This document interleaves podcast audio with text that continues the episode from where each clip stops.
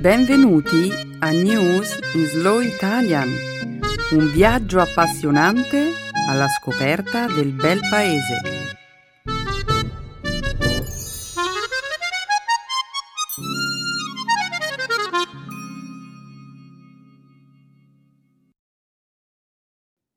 Oggi è giovedì 13 settembre 2018. Benvenuti al nostro programma settimanale News in Slow Italian. Un saluto a tutti i nostri ascoltatori. Ciao Stefano. Ciao Benedetta. Ciao a tutti. Bentornata Benedetta. E grazie Stefano. Nella prima parte del nostro programma discuteremo di attualità. Cominceremo raccontando delle imponenti esercitazioni militari che si stanno svolgendo nella parte orientale della Siberia. Poi parleremo della situazione di incertezza politica in Svezia, a seguito dei risultati elettorali di domenica scorsa. Successivamente discuteremo dei risultati degli US Open e della polemica sorta durante una delle due finali per finire, parleremo dell'apertura del primo negozio Starbucks in Italia. Eccellente. E ovviamente non è tutto, Stefano. La seconda parte della nostra puntata sarà dedicata alla cultura e alla lingua italiana. Nel segmento grammaticale di oggi illustreremo l'uso dei nomi concreti e astratti. Infine, concluderemo il programma con un'altra espressione italiana. Un gioco da ragazzi. Perfetto, Benedetta. Sono pronto per cominciare. Grazie Stefano. Su il sipario.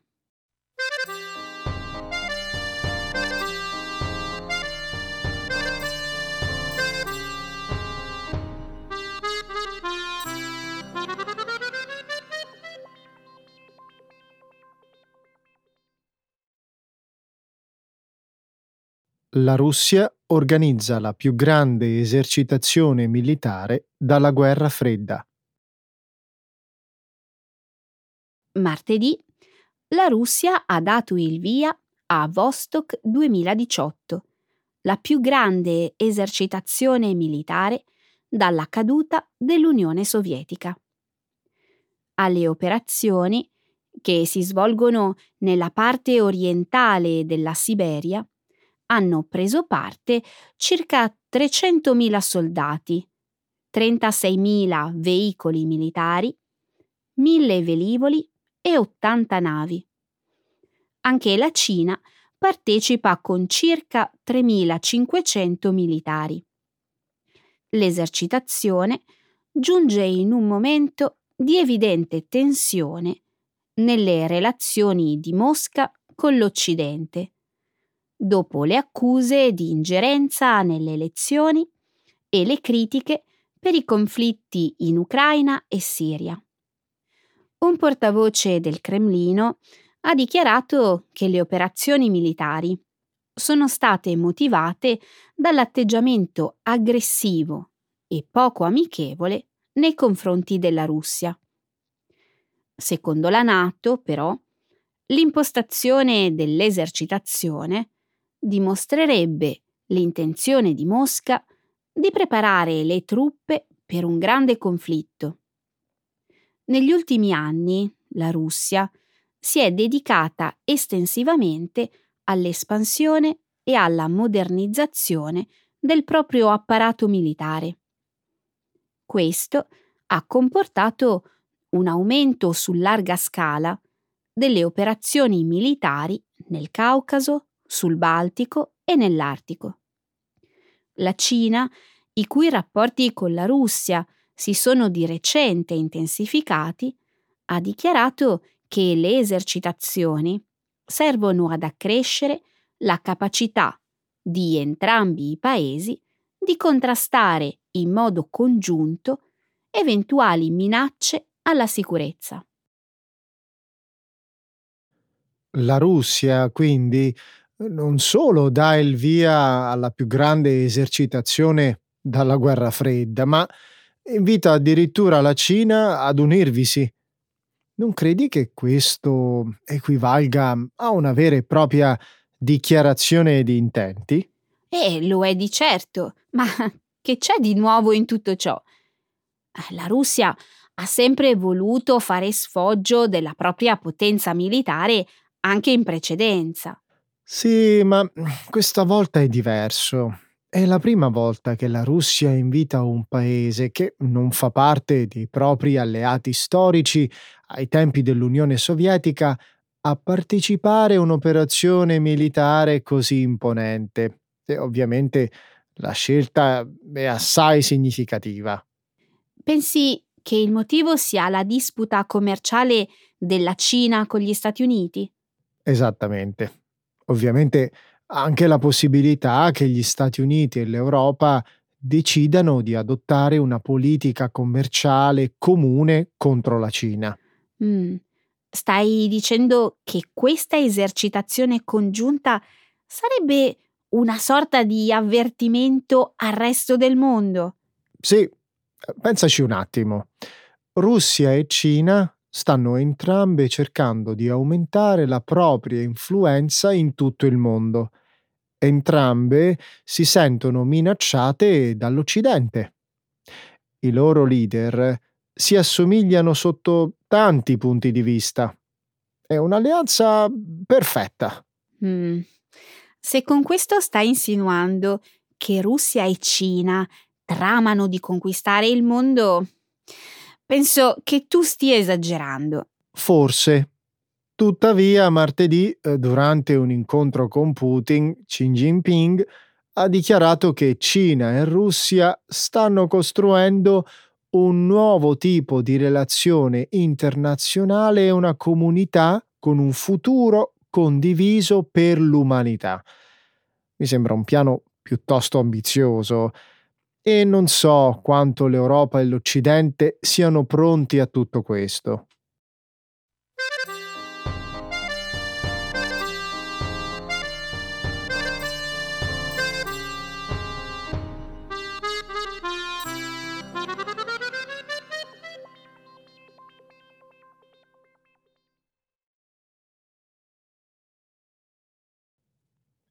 Situazione politica incerta in Svezia dopo gli esiti non conclusivi delle elezioni. Alle elezioni politiche di domenica scorsa, nessuno dei principali partiti politici svedesi è riuscito ad ottenere abbastanza voti per assicurarsi una netta maggioranza. Ci vorranno probabilmente settimane o mesi di difficili trattative per formare il nuovo esecutivo. Nel frattempo, il partito anti-immigrati di estrema destra degli svedesi democratici ha compiuto un consistente balzo in avanti. Il più grande e vecchio partito svedese, i socialdemocratici di centro-sinistra, ha ottenuto il 28,4% dei voti, conseguendo il peggiore risultato politico in più di un secolo. I moderati di centrodestra, invece, hanno conquistato il 19,8% delle preferenze. La coalizione di centrosinistra, guidata dai socialdemocratici, ha ottenuto 144 seggi in Parlamento, mentre quella di centrodestra, guidata dai moderati, ne ha conquistati 142. Entrambi i raggruppamenti non sono riusciti a raggiungere la soglia di 175 seggi, necessaria per avere una maggioranza. Il giovane partito di matrice neonazista degli svedesi democratici ha conquistato il 17,6% dei voti, facendo un deciso balzo in avanti rispetto alle elezioni del 2014, ma più contenuto rispetto alle previsioni dei sondaggi. Il partito aveva promesso di porre fine alle politiche di asilo del governo svedese. Le due principali coalizioni hanno dichiarato di non voler collaborare con gli svedesi democratici. Il 18% dei voti è andato a un partito di matrice neonazista. Ci pensi? Beh, almeno la novità principale di questa elezione non è stata la notizia che un partito di estrema destra è riuscito a prendere un quarto dei voti totali. Sapevi che alcuni sondaggi sostenevano che gli svedesi democratici avrebbero ottenuto addirittura più del 25% di preferenze? Lo so, ma tieni presente che avere il 18% di seggi in Parlamento assicura lo stesso molto potere politico. Mm, no, se le altre due coalizioni li escludono come hanno promesso di fare. Mm. Pensi che manterranno la promessa? Non ne sono sicura. I partiti devono ancora formare un governo. Questo generalmente significa fare grandi compromessi. Sì, ma non pensare che solo le maggiori coalizioni debbano scendere a compromessi. Anche gli svedesi democratici potrebbero trovarsi in una posizione di debolezza. Posizione di debolezza? Il loro partito ha guadagnato molti consensi in queste elezioni, Benedetta. Questo è vero, ma il numero dei richiedenti asilo in Svezia sta calando. Non appena il problema dell'immigrazione sarà meno grave e gli immigrati che si trovano già nel paese saranno ben integrati nella società svedese, gli svedesi democratici potrebbero diventare meno forti. Mm. Stai dicendo che gli svedesi democratici potrebbero eliminare il problema dell'immigrazione dalla loro agenda? Lo pensi veramente? L'immigrazione è l'unico tema in grado di portare loro voti. Non penso proprio che ammorbidiranno la loro posizione in merito. Potresti avere ragione. Beh, staremo a vedere se le due principali coalizioni manterranno la loro promessa.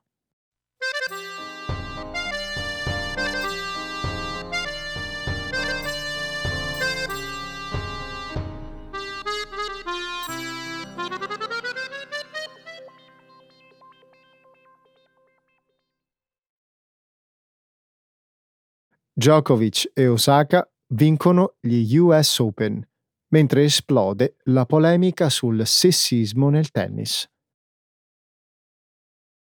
Domenica Novak Djokovic ha sconfitto Juan del Potro, vincendo la finale del torneo maschile agli US Open di New York. Il tennista serbo si è così aggiudicato il terzo titolo US Open della sua carriera e il quattordicesimo del Grande Slam. Il giorno prima, la ventenne Naomi Osaka ha sconfitto Serena Williams nella finale femminile del torneo, diventando così la prima giapponese a vincere in un major. La finale femminile di sabato, più che per il gioco, sarà probabilmente ricordata per l'accesa lite di Serena Williams con l'arbitro Carlos Ramos a causa di tre penalità assegnate dal giudice alla tennista statunitense. La prima è stata un avvertimento, scattato quando il giudice di sedia ha ritenuto che l'allenatore di Williams, seduto in tribuna, le avesse dato suggerimenti in chiara violazione del regolamento. La seconda, che è costata un punto alla tennista, le è stata assegnata per aver spaccato, per frustrazione, la racchetta in campo. La terza, per l'insulto ladro con cui la Williams si è rivolta al giudice, colpevole di averle tolto un punto. la tennista aveva anche chiesto che Ramos si scusasse per aver insinuato che lei avesse barato, ascoltando i suggerimenti del suo allenatore. L'episodio ha riacceso il dibattito sul sessismo nel tennis. Williams e altre famose tenniste di oggi e del passato hanno affermato che nessun giocatore di sesso maschile è mai stato punito per aver tenuto un comportamento simile o addirittura peggiore. Innanzitutto congratulazioni a Novak Djokovic e Naomi Osaka. Entrambi hanno giocato magnificamente e la loro vittoria è stata più che meritata. Davvero vittorie meritatissime. E ovviamente però ciò di cui tutti parlano è la lite di Serena Williams con l'arbitro e se la giocatrice sia stata trattata in modo diverso rispetto a un giocatore di sesso maschile. Serena Williams ha probabilmente ragione nel sostenere che uomini e donne nel tennis sono trattati in modo diverso anche a fronte di comportamenti identici. Ma certo che ha ragione. È quello che ha twittato a fine partita anche Billie Jean King, la leggendaria tennista e pioniera della lotta per l'uguaglianza e la giustizia sociale. Quando una donna è emotiva, è considerata un'isterica e viene penalizzata. Se un uomo fa la stessa cosa, viene giudicato schietto e non ha ripercussioni. Benedetta, credo che la situazione di sabato fosse più complessa. Carlos Ramos è noto per essere un giudice molto rigido. È lo stesso arbitro che in passato ha penalizzato pesantemente anche Djokovic e Rafael Nadal. Mm. Io non vedo come questo c'entri con il discorso che stavo facendo sul diverso modo in cui vengono trattati gli uomini e le donne. Sono sicuro che torneremo a parlare di questo argomento in futuro. Adesso però non vorrei terminare la nostra conversazione senza parlare di Naomi Osaka. Ma hai ragione. Lei ha dato prova di molta eleganza e compostezza. Avrebbe dovuto essere il suo momento. Il suo più grande sogno era di giocare contro Serena Williams nella finale di US Open e ha vinto. Ma la folla si è messa a fischiare perché pensava che Serena fosse stata trattata ingiustamente. Io scommetto che sentiremo ancora parlare di Naomi Osaka in futuro.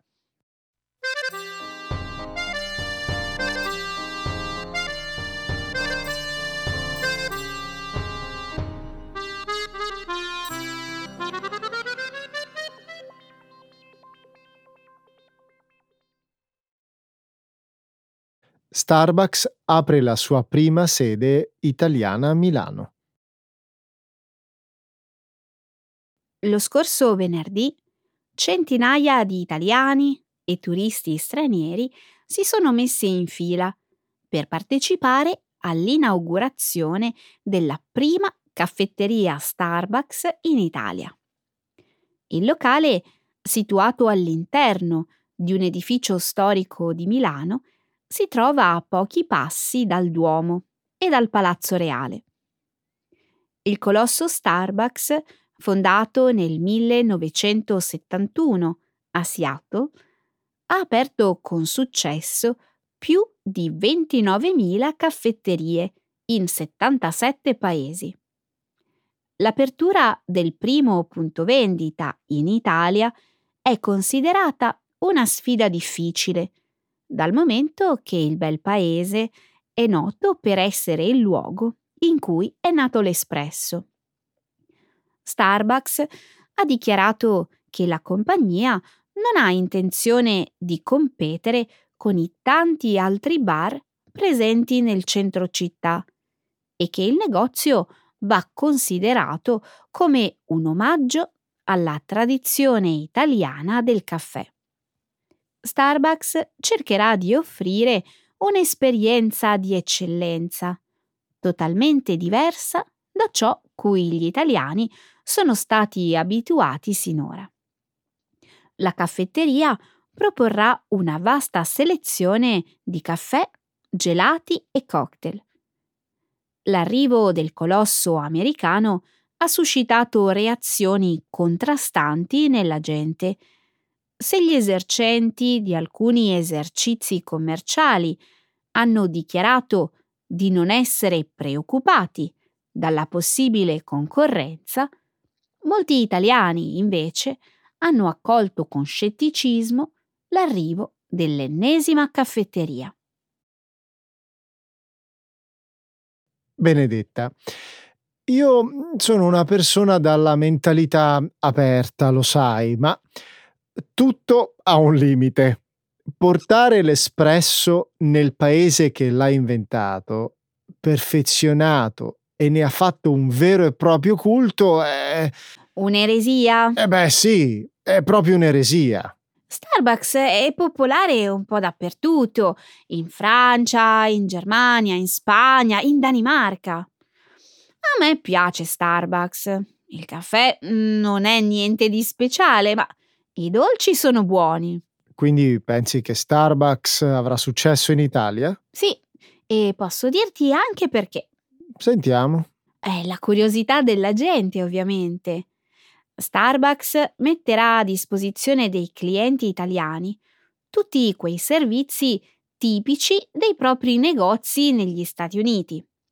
Um, il wifi gratuito o la possibilità di sedersi e tenere incontri di lavoro senza comprare nulla, per esempio. Mm, mm, non lo so, Benedetta.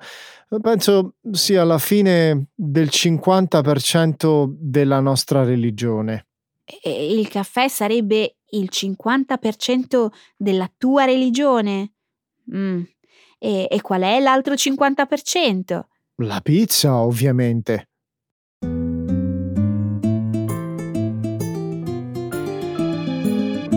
Adesso la grammatica. Per capire le regole di una lingua poetica.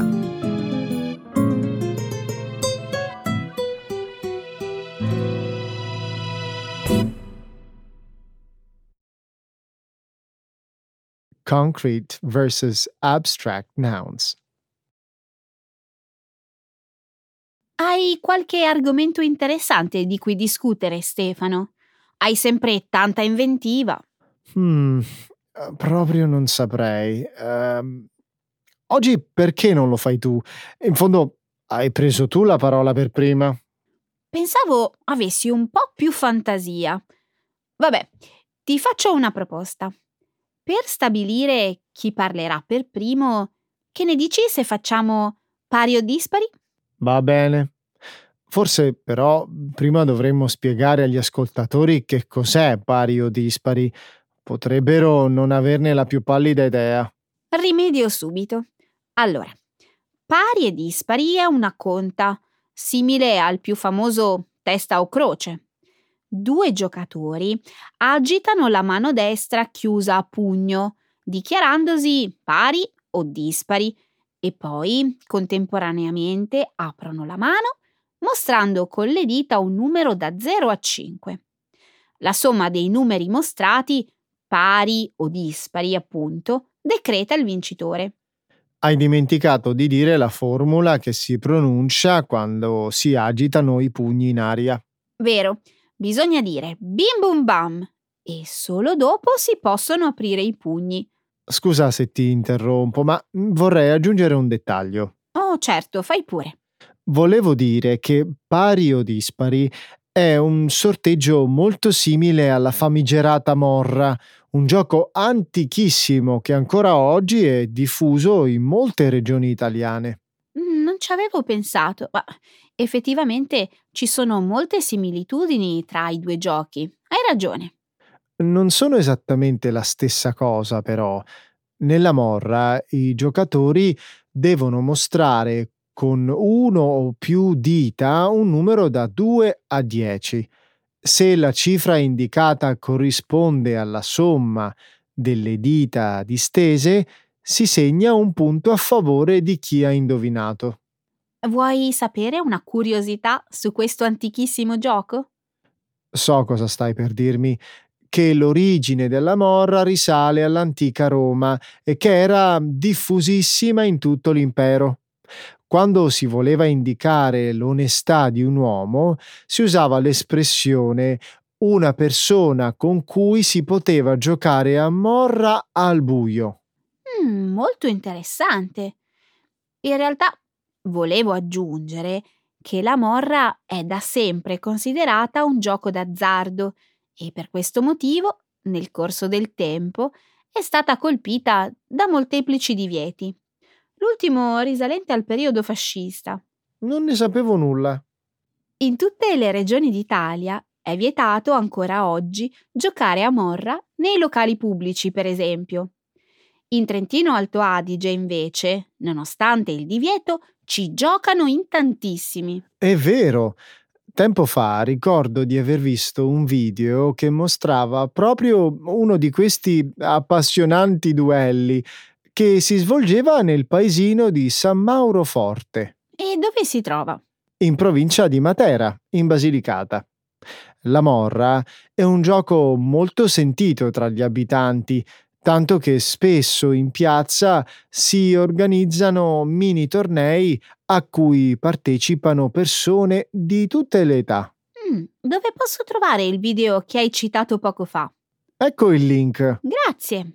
Guardalo quando ne avrai l'occasione. È davvero divertente perché si vede che quando i protagonisti perdono sono pieni di bile, mentre quando vincono urlano come forsennati. Ecco le espressioni, un saggio di una cultura che ride e sa far vivere forti emozioni.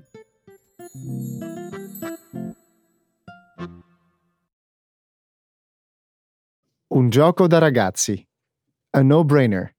A piece of cake. Ti va se adesso parliamo di Guinness dei primati? Ho letto che una città italiana detiene il record per aver realizzato il tiramisù più lungo del mondo. Wow! E come si chiama questa città? Tirare di Villesse, in Friuli Venezia Giulia. Pensa che per realizzare questo enorme tiramisù sono stati utilizzati 48.000 savoiardi, 400 kg di mascarpone, 3.000 uova, 400 kg di panna, 400 litri di caffè, 200 kg di zucchero e ben 47 litri di vino marsala.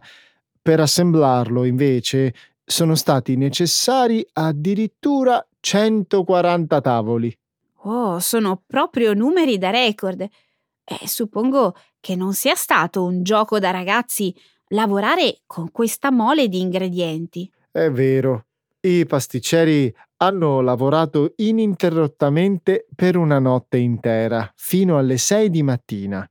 Il risultato però è stato spettacolare. Sono curiosa. Dammi qualche notizia in più sulle misure di questo super tiramisù. Sotto gli occhi di 10.000 persone accorse per assistere all'evento, i pasticceri friulani hanno realizzato un dolce lungo ben 266,9 metri. Incredibile! Spero che i presenti abbiano avuto la possibilità eh, di assaggiarne almeno un pochino. Naturalmente. Il tiramisù è stato ripartito in 6.500 porzioni, che sono poi state distribuite gratuitamente a tutti i presenti. Mangiarlo deve essere stato un gioco da ragazzi, perché non è rimasta neppure una briciola. Dicono che fosse buonissimo. Che fortunati! Devo riconoscere che questo Guinness dei primati è davvero singolare. Soltanto a noi italiani verrebbe in mente di preparare un dolce di tali dimensioni. In effetti. Sai una cosa? Parlando di lunghezze da record, mi sono ricordata di un altro primato italiano molto interessante. Si tratta sempre di cibo? Sputa il rospo. No. Tempo fa ho letto che a Castel Saraceno, in Basilicata, stava per essere costruito il ponte tibetano più lungo al mondo. Sai che cos'è un ponte tibetano? Certo, è un ponte sospeso costituito da due funi usate per sorreggersi ed una base di tavole di legno su cui camminare. Bravissimo. Il progetto sarà realizzato all'interno del Parco Nazionale del Pollino e avrà una passerella lunga circa 700 metri, sospesa a 80 metri di altezza. Per essere più precisi, il ponte partirà dal borgo storico a 916 metri di altitudine, per arrivare fino in cima al Monte Raparo, a 1763 metri di altezza. Ah, ci picchia. È impressionante, non credi? Non credo sia un gioco da ragazzi camminare così tanto su una passerella sospesa in aria, soggetta alle oscillazioni del vento e delle persone. Mm. Io non credo di voler fare questa esperienza. Solo il pensiero dell'altezza delle oscillazioni mi fa tremare le gambe. Che fifone! Le autorità locali invece sperano che la costruzione di quest'opera avveniristica possa servire nel dare nuovo impulso al settore turistico. Non ho dubbi. Non appena si spargerà la notizia della costruzione di questo lunghissimo ponte tibetano, sarà un gioco da ragazzi a trarre nel territorio gli amanti degli sport estremi e delle pratiche outdoor.